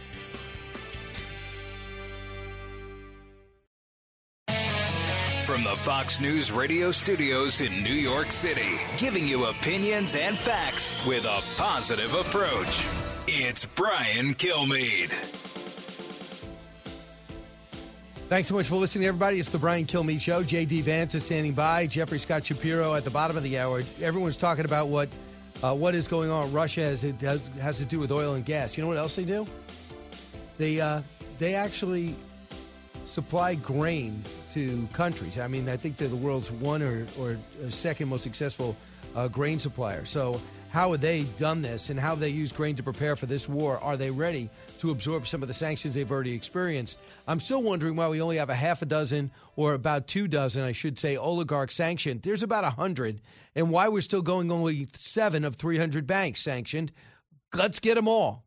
So let's get to the big three. Now, with the stories you need to know, it's Brian's Big Three. Number three. We're out bargaining with madmen, whether it's in Iran, whether it's in Venezuela. Russia is sitting down at the table with us. When you deal with madmen, when you spend that much time with madmen, not only is it a bad look, you have the potential to become one yourself. Wow, that is so true. The ripple effects of a reboot of a new Iran nuke deal already extracting a huge price for America on energy security and with our allies. I'll explain. Number two. We're banning all imports of Russian oil and gas and energy. That means Russian oil will no longer be acceptable at U.S. ports, and the American people will deal another powerful blow to Putin's war machine. Energy, an overdue American ban of Russia oil and gas. They told us we weren't going to do that.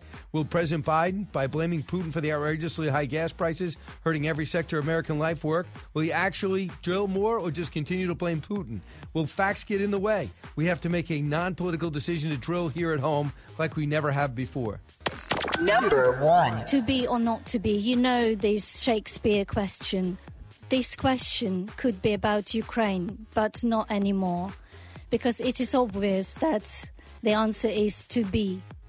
The fight, heartless brutality, is on display as desperate Ukrainians fight an overrated, immoral, uh, de- uh, de- demoralized Russian army who are trying to shut down a country that simply despises them. I'll bring you the latest on that. So I want to start where I, have not really gone over this yet. So the President of the United States, instead of drilling here at home, famously over the weekend, sent out feelers or sent an emissary to talk to Maduro, a government we don't even recognize in Venezuela. And mysteriously, we get two hostages back that were taken to try to overthrow the government a while ago. I don't know who they are, but two are free. And then we send uh, feelers out to Iran as well as Saudi Arabia saying, guys, would you pump more? So I'm not sure if it's related, but Saudi's got the 20th hijacker back. How we left him at Gitmo, I don't know. But this guy has been through hell, I guess, is now on the way back to Saudi Arabia. When the administration reached out to the UAE and reached out to Saudi Arabia, you know what they found out? We don't know because he didn't pick up. Why are they mad at America? Well, let's see, Joe Biden. You took Yemen's side and Houthi rebel side over Saudi Arabia. Okay? You villainized them. There's going to be a pro. You might think they're a terrible regime and they got a lot of negative qualities, but without them, we don't win the Cold War. They also team with FDR at a very critical time to finance the Allied War. So just understand, as imperfect as they are and as intolerable we would be of that government, there are times in which, many of which, they have been uh, allied to us, even though the hijackers are from there, because that wasn't a Saudi policy. Having said that, if you don't want Saudi oil, then don't beg them to produce it. If you don't want the UAE oil, don't go in and cut a new deal with Iran. And that ticked them off because the previous administration collectively realized that everybody had a bad opinion about Iran. They were wreaking havoc in the region, taking the money they were now able to use from the new Iran nuclear deal and finance terror throughout the area. Send rockets into Saudi Arabia. Remember that? Remember harassing our ships? That stopped under Trump because we went to the maximum pressure campaign. You can't do all that. Go back to Iran, ask Russia to cut a deal with Iran. You're allowed only in the adjoining room, and then ask Saudi Arabia to step up and bail you out. They don't even take your calls. Think about that for a second.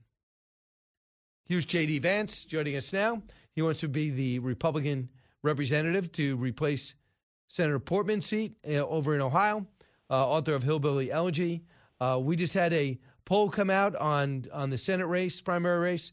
Uh, J.D. Vance with 11% of the vote, trailing Gibbons by 22 and Mandel uh, by 20. So, J.D., welcome back.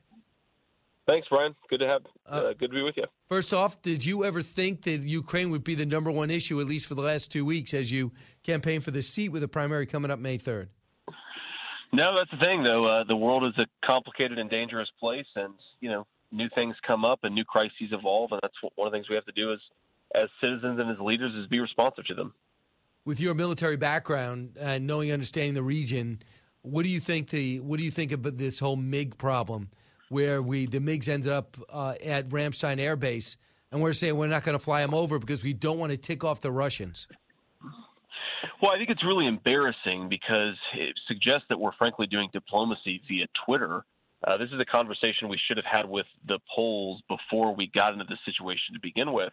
And there's clearly, I mean, look, my, my very strong view, Brian, is that we don't want to escalate this situation. We don't want to draw the United States into what effectively could be a third world war. Uh, but we shouldn't be having these conversations in public. We should have our ambassadors and our leaders calling the Polish people figuring things out and not having these disagreements in public. I mean, there, there's, you know, one of the things that Biden claimed when he was running for president is that this was the return of the adults in the room. I can't think of another uh, any administration, Republican or Democrat, that had that's had such a public and embarrassing disagreement with one of our most important allies right now, uh, as as you've seen with the Polish and this MiG problem. I, I understand that you know you don't want to uh, activate Rule Five, but why are we so worried about a belligerent, irresponsible, barbaric country who is chopping up Ukraine and being outfought every time they match up? I mean, the, the Russian the Russian display of military prowess has been absent. Their cruelness has been present. Uh, and their lack of conviction with this operation clearly, when you have to lie to your army, you probably have some serious issues. Why are we so afraid of this? Well, I think the simple reason is nuclear weapons, Brian. I mean, that's that's really that's the red line that we cannot cross here. Uh, is yeah, the guy's a nut job. Uh, clearly shouldn't have invaded Ukraine, but we are where we are now, and we have to make sure that we don't get in a situation where these guys are threatening nuclear weapons. And you know, frankly, I, I got to say, our our own leaders, and this is where the Biden administration, I think, has allowed itself uh, to be very careless um, and and has talked about using you know certain people close to the administration talking about using strategic nuclear weapons. When you have a madman with his finger on the nuclear trigger, uh, that's that's the thing we have to worry about. I don't worry about Russia's conventional military, right? I mean uh, that, that's not something that keeps me up at night. What does keep me up at night is you you know if if if Vladimir Putin is as bad as we fear he is um, we do not want to get involved in a conflict with him, uh, given given the fact that he has you know nuclear missiles that can vaporize American cities. Uh, as do we. Uh, as uh, the French president said uh, when was asked, he said, uh, "We have them too." thank you. So the biggest story that affects everybody who would vote for you is gas prices. Here's what President sure. Biden said about where this is going. Um, here is cut 11. We're banning all imports of Russian oil and gas and energy. That means Russian oil will no longer be acceptable at U.S. ports, and the American people will deal another powerful blow to Putin's war machine. This is a move that has strong bipartisan support in Congress and I believe in the country. Americans have rallied support have rallied to support their Ukrainian people and made it clear we will not be part of subsidizing Putin's war. This made, we made this decision in close consultation with our allies and our partners around the world, particularly in Europe, because a united response to Putin's aggression has been my overriding focus to keep all NATO and all of the EU and our allies totally united. He went on to say the since their build up, the price of gas has gone up 75 cents, and it's because of Vladimir Putin. Number one, do you agree with the decision, and do you agree with the where the blame belongs? Well, I think Biden wants to blame all of this on Putin and wants to blame all of this on Ukraine. But if you actually look at the evidence, gas prices have been going up for a year and a half of Biden's administration. Uh, they've gone up more since the crisis started, but that really most of the damage was done uh, when this guy became president and basically tore up our energy independence. And I, and I basically, I mean, I, I think that look, sanctioning Russian oil makes sense, but only if, only if we're actually producing our own energy and not going and getting it from Venezuela or Iran or whichever evil regime we're trying to get it from. Uh, the, the big thing that we have, the big leverage that we have is American economic power. And uh, it's not just not importing Russian oil, but it's also becoming a net exporter of energy, ensuring that the Europeans and other nations don't have to rely on Russian energy either. Uh, and unfortunately, what we're doing is basically taking this incredible prosperity engine here in the United States. This incredible, you know, we've learned it's a foreign policy weapon, our energy independence, and we're not using it. And so, look, I, I really worry, Brian, when, when I look at this crisis, I really worry that American policy under the Biden administration, the net effect of it is going to be to make our energy more expensive. It's going to be to make our people more miserable. It's going to be to make our entire national security less safe. And at the end of the day, uh, not actually push back in any strong or effective way against what's happening in Europe. Uh, that that's where this could be going because we can't, you know, you cannot fight an economic war with both hands tied behind your back, and that's what Biden is effectively proposing that we do. So, uh, JD, I know how hard you've been uh, working at this. How do you feel about the polls? Do you feel it's reflecting uh, where you're at right now with 11%? You basically, you know, from nowhere to right in the middle of the pack. How do you expect to climb over Mandel and Gibbons if you haven't yet? Yeah, I mean, you know, even even if you take that poll at face value, you're talking about pretty, you know, pretty tightly packed race. I've known from the beginning that this is going to be a long slog. Uh, you know, I think something like 25 or 30 percent of voters haven't even made up their mind. I think at the end of the day, uh, you just got to fight the fight that you believe in. You've got to put forward policies and a message that you agree with and uh, I think the polls will take care of themselves. I feel very good about where we are, Brian. You have to remember, I've never done this before. We've had $5 million of negative advertising coming in the state uh, to attack my candidacy. So the fact that we're in it at all is a good sign, and I think voters really agree with what we're saying, and that's ultimately the most important thing. Not the polls, uh, but the vote that matters, which is in May 3rd. All right. Uh, go get him, JD Vance. Appreciate it. Thanks, Brian. Take All care. right, you got it. One eight six six four zero oh eight seven six six nine. I see the lines uh, buzzing. We'll come to your calls uh, in just a moment. You listen to the Brian Kilmeade Show. It's Brian Kilmeade.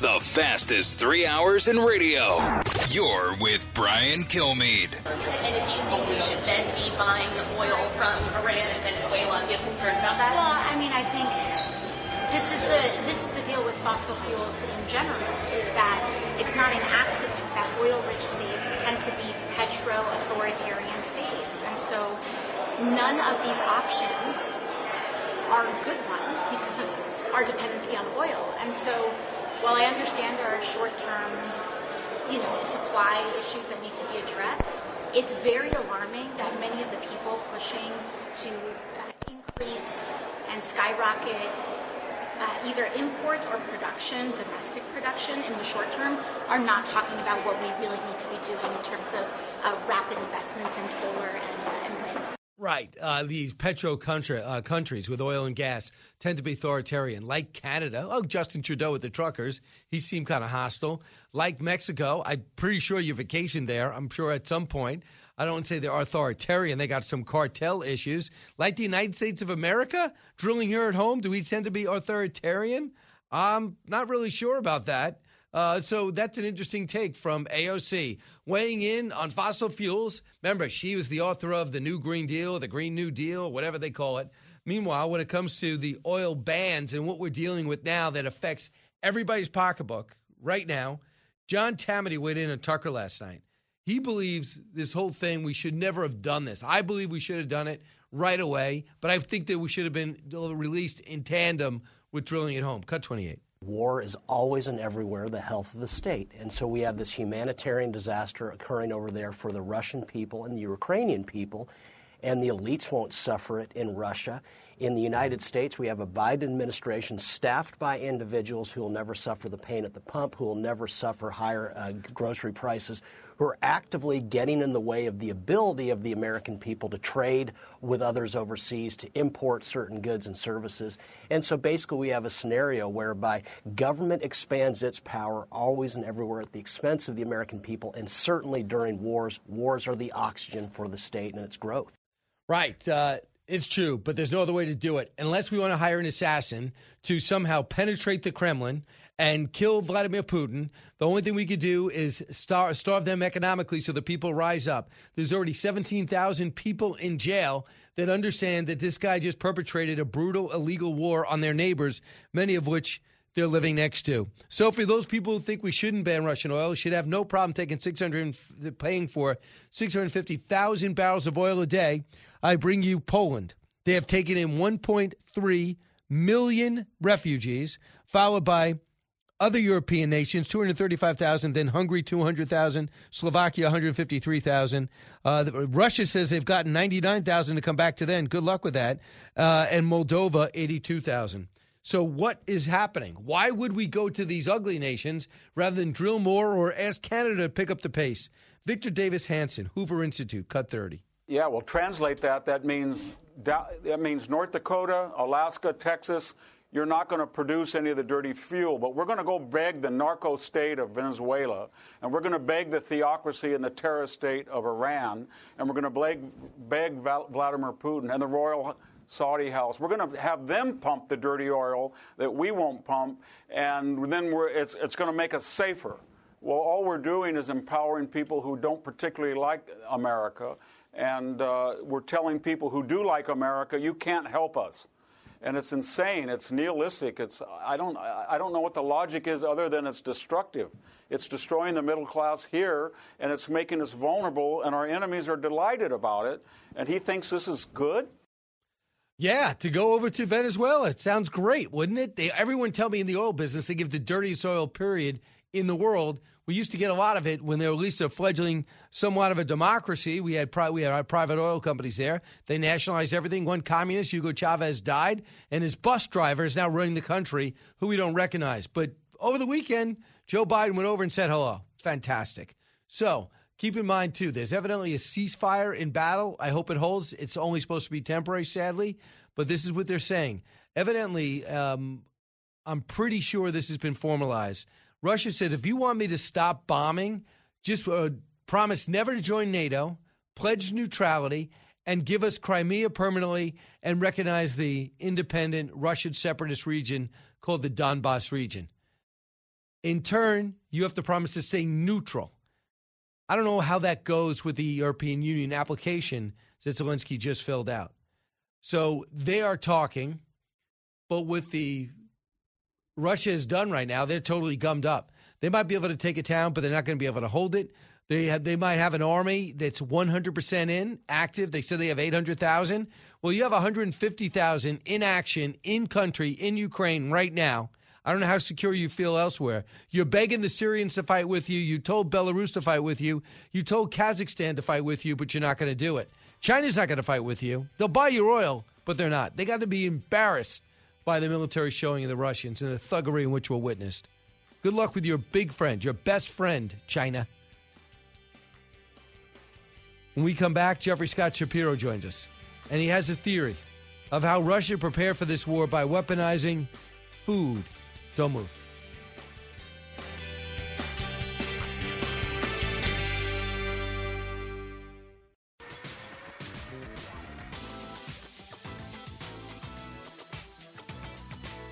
The talk show that's getting you talking. You're with Brian Kilmeade. The energy crisis and the problems that are happening now at the ports means that there's going to be a major food crisis in the world because a lot of grain and wheat comes out of Ukraine, about 30% for the world. So just automatically that's off the table. And, and today you heard that China is buying up all the grain that it possibly can. So now the prices are going to go up. The, our World Food Program already had to have the amount of rations that they're giving to people who are in refugee camps, like in Yemen, for example. So when you have a food crisis, that leads to more uprisings. So the problem that is happening in Ukraine right now, that war is going to have ripple effects all around the world in which America is going to be asked to take a leading role. We just have to figure out what we're going to do about it. So that is Dana Perino saying you, focus on oil and gas, but look out for the grain, the grain that Russia has. Have they weaponized it? Jeffrey Scott Shapiro thinks so. Uh, Jeff joins us now. Uh, he has. Uh, he is currently uh, with the investigative journalist, uh, D.C. prosecutor, and, and, former director of the U.S. Office of Cuba Broadcasting. Uh, got out of there just in time. Jeff, where did you realize? when did you realize that that Russia could be weaponizing uh, grain and food?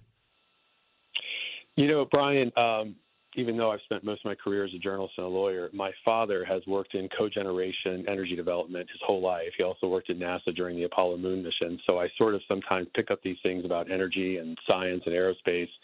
And uh, he's been working on some projects, uh, you know, kind of related in this area. So I started doing some research. And uh, even though Russia sort of started advising some of its companies recently in the last few days to stop exporting fertilizer, I did some research and noticed that there was an earlier Kremlin order on February 1st. And this order was to actually ban the export of a chemical compound called ammonium nitrate.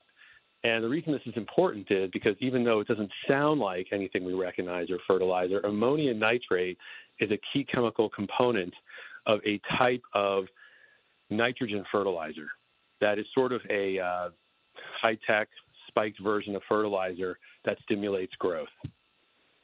So, how much do they have uh, as compared to the rest of the world? Well, we all know that you know this comes from you need ammonia, right? And to get ammonia, you have to have natural gas. Now, Russia is one of the biggest, if not the biggest, producer of natural gas in the world. And what they do is, you know, you take natural gas that goes into a refinery through what's called an air separation plant. They separate the components of air, which is divided between oxygen and nitrogen. The nitrogen is then mixed with natural gas, carbon is separated, and what you come out with is NH3, nitrogen hydrogen, which is ammonia. Okay, and Russia is a huge exporter of ammonia, and they have been exporting ammonia to different countries around the world, namely Brazil, which is a huge part of the food supply, especially in the Western Hemisphere.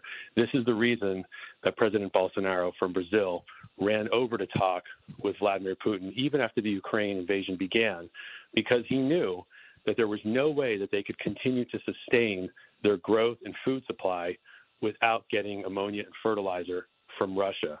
So, unfortunately, this is a very key situation right now. A lot of us have been focused on oil and gas, but the impact and the choices we're going to have to make about how we use ammonia could go into how we deal with our own food supply here in the United States very soon.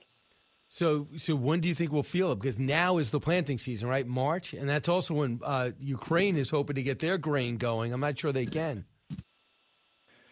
Right. I mean, the good news is that we're not going to have to make some of the hard choices right now, being in the spring and the summer season, about whether or not we use some of the natural gas to produce ammonia, right? Um, you know, to be used for fertilizer in the food supply, or whether we use it to generate power, energy, and electricity in the winter months when we need heat. But as you said, this is the growing season now. We're just getting into this. Russia obviously foresaw this and I find it very suspicious that three weeks before they actually started moving armored vehicles and tanks into Ukraine, someone had the foresight to say, put a complete ban on ammonium nitrate as early as February 1st. I don't know exactly at what point we're going to start to see the impact of this, but I think it's something that's going to happen sooner than later. So, what about uh, Russian grain? Um, we keep saying, well, so many people are reliant on gas and oil. What about grain? grain. Russia, obviously, um, you know, that whole region of the world plays uh, a significant role in that. Uh, Brazil obviously plays a significant role in that. Like I said, you know, a lot of the supply over here in the Western Hemisphere comes from what's happening down in Brazil, but Brazil can't function independently. Brazil has to be in a position where it can get fertilizer and the ammonia produced fertilizer to produce grain, to produce corn, to produce soybeans, everything that's coming out of this region here in this hemisphere, unfortunately, a lot of it is reliant on what they're importing from Russia. Yeah, uh, and so far we haven't seen that. I'm pretty sure we could uh, sacrifice. I'm not sure too many other countries uh, that can. Um, meanwhile, uh, when you talk about when we talk about possibly taking out the Russian leader, we Lindsey Graham got a lot of pushback when he came out and said it's time for Brutus to rise up in its midst and save the world more hell and destruction. You think that's possible? So I wrote a piece a few days ago saying that it was time for the Russian people to overthrow Putin. I have a piece coming out tomorrow night saying that I think actually Senator Graham was right. Some people criticized him for calling for an assassination. I don't think it was an assassination because assassination actually calls for a murder. A murder is an unlawful killing with malice. right? And he used the comparison of Stauffenberg. I don't think anyone's going to make the argument that when Stauffenberg tried to kill Hitler, it was an unlawful killing with malice, right? It's what we call defense of others, and it's legal under the justification of justifiable homicide, right? I think that there's a number of people inside of Putin's United Russia party that are probably very discontent with him. And there's probably a lot of people in those circles, as there always are within Russian circles, that are vying for power and vying to remove him, just the way Brezhnev removed Nikita Khrushchev in 1964. But sometimes people need to hear a moral outcry to know that something otherwise would be considered illegal or immoral is going to be acceptable or is even wanted by the world. And I think when Senator Graham said what he said, he did so because he was sending a signal to the Russian people and people who were close to Vladimir Putin to let them know if you do this, if you have the courage to do this, you will not be viewed as a war criminal. You will be viewed as someone heroic who stopped a war criminal who is committing genocide. Right. I, I still remember Yeltsin standing on a tank as they tried to overthrow uh, Gorbachev uh, and keep the government somewhat intact. Even Russians have a tendency to hit their threshold uh, in times of uh, strife, and I think we might have hit it now. But the one thing I, I have noticed when people rise up in the streets, uh, they get arrested. They get 10 years in jail. There's 17,000. That's what they admit to. There's probably more that have risen up in the streets against this war. And they kicked out all the press. It's not going to be an easy job. I don't think it's sustainable. This is sort of what's happening in Cuba as well, right? They put so many people in prison from the July uprising. It's now becoming a situation they really can't control. I think you're right. That is going to be what probably happens in Russia pretty soon. One of the reasons that democracies always seem to prevail over authoritarian societies, Brian, is because authoritarian societies use so much of their resources to try to police their own citizens, to try to control so many things that aren't controllable, and to try to engage in these sort of illegal incursions that they do, that they end up using all their resources. They don't have enough to actually win when it comes right down to it. We saw that with the occupation of Afghanistan already. We also saw it, unfortunately, with what we tried to do even in Vietnam by holding the line, right? And we even saw how challenging it was to remain in Iraq, even though we were on the right side of things for as many years as we did um, occupations and liberations, whatever you want to call them, depending on what side of the coin you're on. Uh, in this case, obviously, an occupation and, and a very evil one is extremely taxing on any kind of government. And I think what we've seen so far is uh, a collapse of the Russian internal military structure. I think it's exposed them, quite frankly, for not being as adequate as we all thought they were. When you get a big Syria and uh, Belarus to bail you out, you got problems. Uh, and that's what we're witnessing now 150,000 troops all in country, and they have only taken one city, even though they're trying to take the capital, and just putting a whole lot of hurt on a bunch of innocent people and sometimes death. Jeffrey Shapiro, thanks so much. Thank you. You got it. Uh, 1 408 7669. Chris, listen on WDBO. Hey, Chris. Hey, Brian. How are you? Good. What's on your mind? Hey, listen. Yeah, listen. I sit here and I think about, you know, why the administration may not be overly concerned about inflation and gas prices, or as you recent guests talked about, coming food uh, expansion even past what it is. You know, you're squeezing people just outside the poverty line, right? And why would you be doing that? You know, why would you let millions of people in our country that come here? It's for dependency. See, socialism needs one particular thing. It needs government dependency. So they don't care if they squeeze people just outside of it. They don't care if people come here who don't belong here because if they can make the government people dependent on the government, they eventually get what their real mission is socialism. That's what that's yeah. why I think they don't care. Yeah, you know what, I, I, Chris, I wouldn't say you're being cynical. I think you're being practical, but I also think there's huge pushback. You're going to see it in 2022. Nobody's happy about the border. No independence. Everybody except maybe AOC and the way to the extreme left are happy about the border. Nobody's happy about what's happening in Ukraine. They see the fact is that this country reached out. All we did do is arm them, not fight for them. They see the they see what's going on with the lack of drilling. They don't buy the permit scheme that they keep throwing out at us. There's a lot of things that aren't really tough to figure out, and I think the American people are about to give a huge shellacking to the people that are pushing that, that those socialist programs because America does not want it. Uh, thanks so much. When we come back, I'll take your calls and find out if there's indeed more to know. Don't go anywhere. Brian Kilmeade will be right back.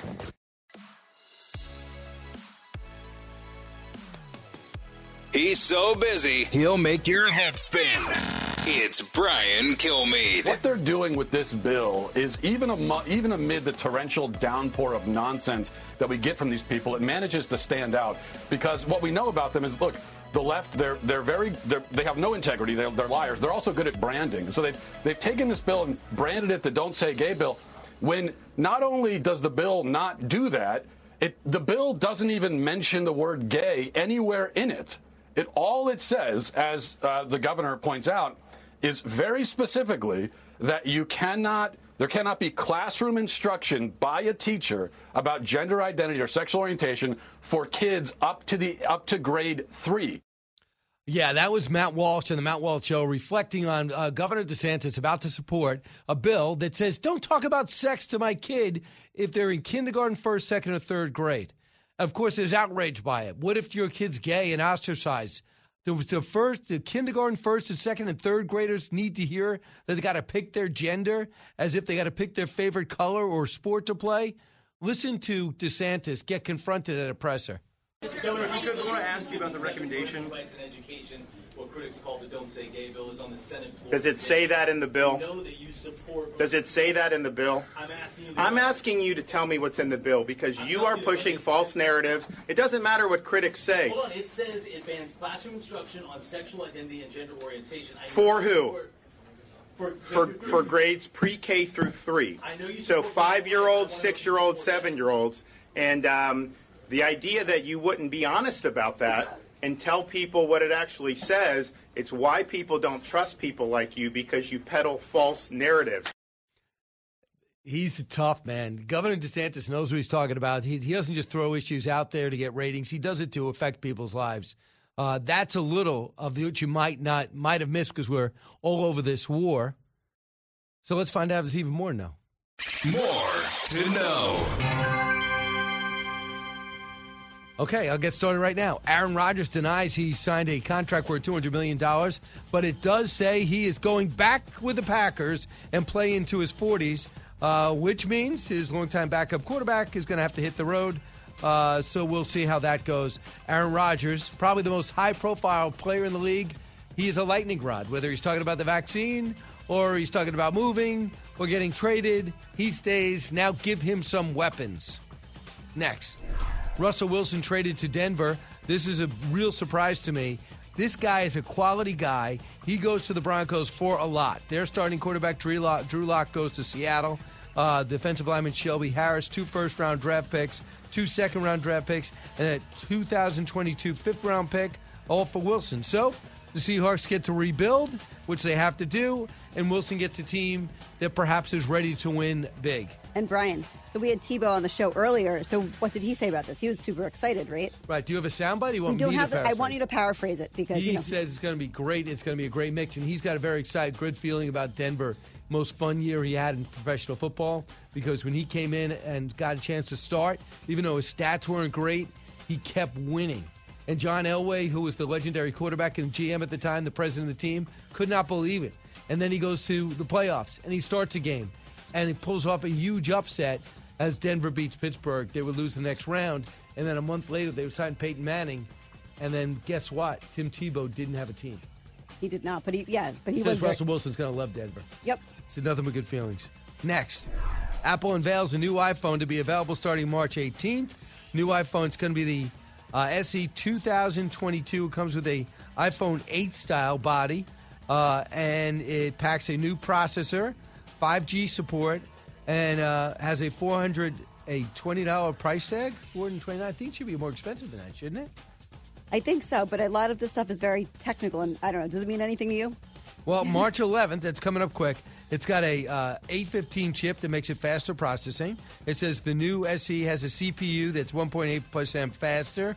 Um, I think it's more of the same thing. Just there's where's when's Apple going to do something new? The last thing they did new was the iPad, I think, or the, the, uh, the. AirPods. The AirPods too. I There's guess the watch. yeah. Yeah, I kind of like the watch, but that's not revolutionary. No, at the same time, it's like the incremental changes are nice, right? Because when you get a totally new iPhone, right, then you have no idea how to work it. You just get frustrated because you don't know why, like, messages are coming in or where's your email or the different apps. So, incremental is nice. If you're looking for another job as we switch to the next one, have you thought about babysitting? I've thought about it. Right. If I can And- only get paid to watch my yeah, kids. if you, if you got paid to watch three kids under four, do you even know their names? So it depends on the day. Right, because you got to work. You'll work first, aren't you? Brian, you are the center point of my life. no, it's the show. It's not me. Um, most expensive cities for babysitting: New York City averaged twenty three dollars an hour. San Francisco twenty three as well. Uh, the lowest Miami. You got to you got to live on twenty dollars an hour. But that's for one kid. If you have multiple, it's higher. Right. And what if they're not well behaved? Is there like the kid gave me problems today? I need Give twenty five tip. an hour. It could be. I mean, you know, if you want to keep a babysitter, have them come back next time. That might be what you have to do. The lowest rates are 14 an hour. So if you have a kid and want to save some money, move to San Antonio, especially if you want to work two jobs. Uh, so I just think goes to show you that daycare is more and more costly, but everything is going up. We all know that. Plus, the, all our money is losing value at the count of 8%. So even if you're babysitting, get paid cash. Do not tell the government. And do not call me and tell me you're babysitting and not telling the government. Agreed. Yeah, you don't want to admit that. So don't forget to me. I just got word. Fox Nation's going to be on Saturday at 8 and 11. One Nation. Right, Not Fox Nation is always on. right. Uh, it's called One Nation. But on Fox Nation, I'm going to be doing a brand new special. Who is President Zelensky? So that should be good. So that should be good to build on the Who is Vladimir Putin, which evidently is being clicked on like crazy and got a great rating on Sunday. Fantastic. I mean, is it because people are curious about Putin or they want to see more of you? I think it's me. I Clearly. think that a lot of people write in and go, I like the wraparounds. Less Putin, more Brian. Exactly. But they write in Russian, so no one even pays attention. That's what you translated it. Right. today. More Brian, less Putin. Putin, uh, again, I'm from the Lindsey Graham school. If you're Brutus and are by Vladimir Putin, do what I know you can do.